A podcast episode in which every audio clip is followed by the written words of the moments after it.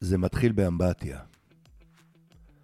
מים זורמים בבית זאת פריבילגיה של חלק קטן מן האנושות כיום.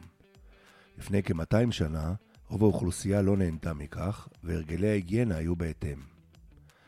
אמבטיה הייתה מאורע שנחגג פעם בשנה, באביב. את החתונות לפיכך, היו מקפידים לקיים כבר בתחילת הקיץ.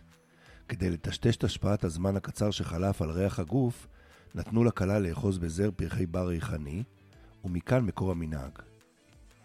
האמבטיה השנתית הייתה מבצע משפחתי. ראשון היה נכנס אב המשפחה. כשגמר את ענייניו שם, נכנסו השאר לפי הסדר. כשהגיע תור התינוק, האחרון, היו כבר המים עכורים לחלוטין. זה מקורו של הביטוי לא להשליך את התינוק עם מי האמבטיה, שהגיע כנראה מגרמניה שלפני כ-500 שנה. הביטוי בא להזהיר מכך שלעיתים, במאמץ לשנות את המצב העגום או להתמודד עם הרע, ומתוך מוטיבציית יתר, פוגעים ולעיתים מסכנים את כל המערכת. 350 שנה מאוחר יותר, בניו ג'רסי, ארצות הברית, תומאס אדיסון מוציא פטנט על מוצר ששכלל, הפונוגרף, המכשיר הראשון שמסוגל להקליט. אדיסון מקליט את הקול האנושי הראשון, השיר Mary had a little lamb, עשר שנים אחרי כן יומצא הגרמופון ומשם התקליט וכולי. במכשיר שהמציא אדיסון היה השיר נחרט על גליל מתכת מצופה בבדיל. הגליל, הגליל היה מספיק לשיר של כשלוש-ארבע דקות. זו הסיבה שעד היום רוב השירים בתרבות הפופולרית הינם באורך הזה. לאורך המאה ה-20 נהגו המאזינים לרכוש תקליט או דיסק של האומן שאהבו, בתוכו היו פעמים רבות שניים-שלושה שירים שהיו לעיתים, ועוד כעשרה שירים נוספים. זה נתן לאומן את הפלטפורמה להציע לא רק להיט, אלא גם תפיסת עולם. מהפכת הצעירים משנות החמישים ואילך הובלה בעיקר על ידי מוזיקאים שהביעו בשיריהם ביקורת על המציאות, או שהציעו תרבות אלטרנטיבית. כיום, כשהמוזיקה נמצאת בענן, בני הנוער מורידים שירים בודדים, שהם לרוב הלהיטים, ולכן המוזיקאים כבר לא מנסים להשפיע על הנוער מעבר לסטייל.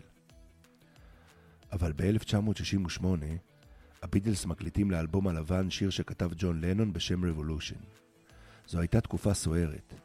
קיץ האהבה של ההיפי מתרחש ב-1967, עם מחאות סוערות בעיקר של סטודנטים באמריקה, כמו גם בלונדון, בצרפת, בפולין ועוד. הביטלס, ובמיוחד ג'ון לנון, שנחשבו כדמויות מרכזיות בתרבות הנגד, השפיעו רבות על הצעירים. זכורה אמירתו של ג'ון לנון, אנחנו יותר פופולריים מישו. ג'ון לנון קיבל פניות רבות ולחצים מתנועת ה-New Left, שהושפעה ממאו צטונג ורצתה ליצור מהפכה תרבותית כוללת בכיוון סוציאליסטי. לנון, בלי להתחשב בתדמית או במכירות, ומתוך אחריות על הקהל, כתב שיר שמצד אחד מסמפת את המניעים, We all want to change the world, אבל שם להם גבולות ברורים כשהוא אומר, When you talk about destruction, don't you know that you can count me out. הוא גם אומר שהוא מקבל בקשות רבות לתרומות, אבל שלא יעשה זאת עבור אנשים עם mind that hate. לא היה אכפת לו שעבור מעריצים רבים השיר הזה נחשב בגידה. הוא נעמד מול הסוס הדוהר של המהפכנים, ואמר להם, אל תשפכו את התינוק עם מי האמבטיה. חשוב מאוד לרצות לשנות, ויש הרבה מה לשנות, אבל כשאנחנו מגיעים לשנאה או להרס, אנחנו פוגעים בכל המפעל. ג'ון לנו כתב את השורות הללו בגיל 28. 12 שנים מאוחר יותר, בגיל 40, הוא נרצח. רציתי ברשותכם להעביר שוב את המסר הזה בשמו.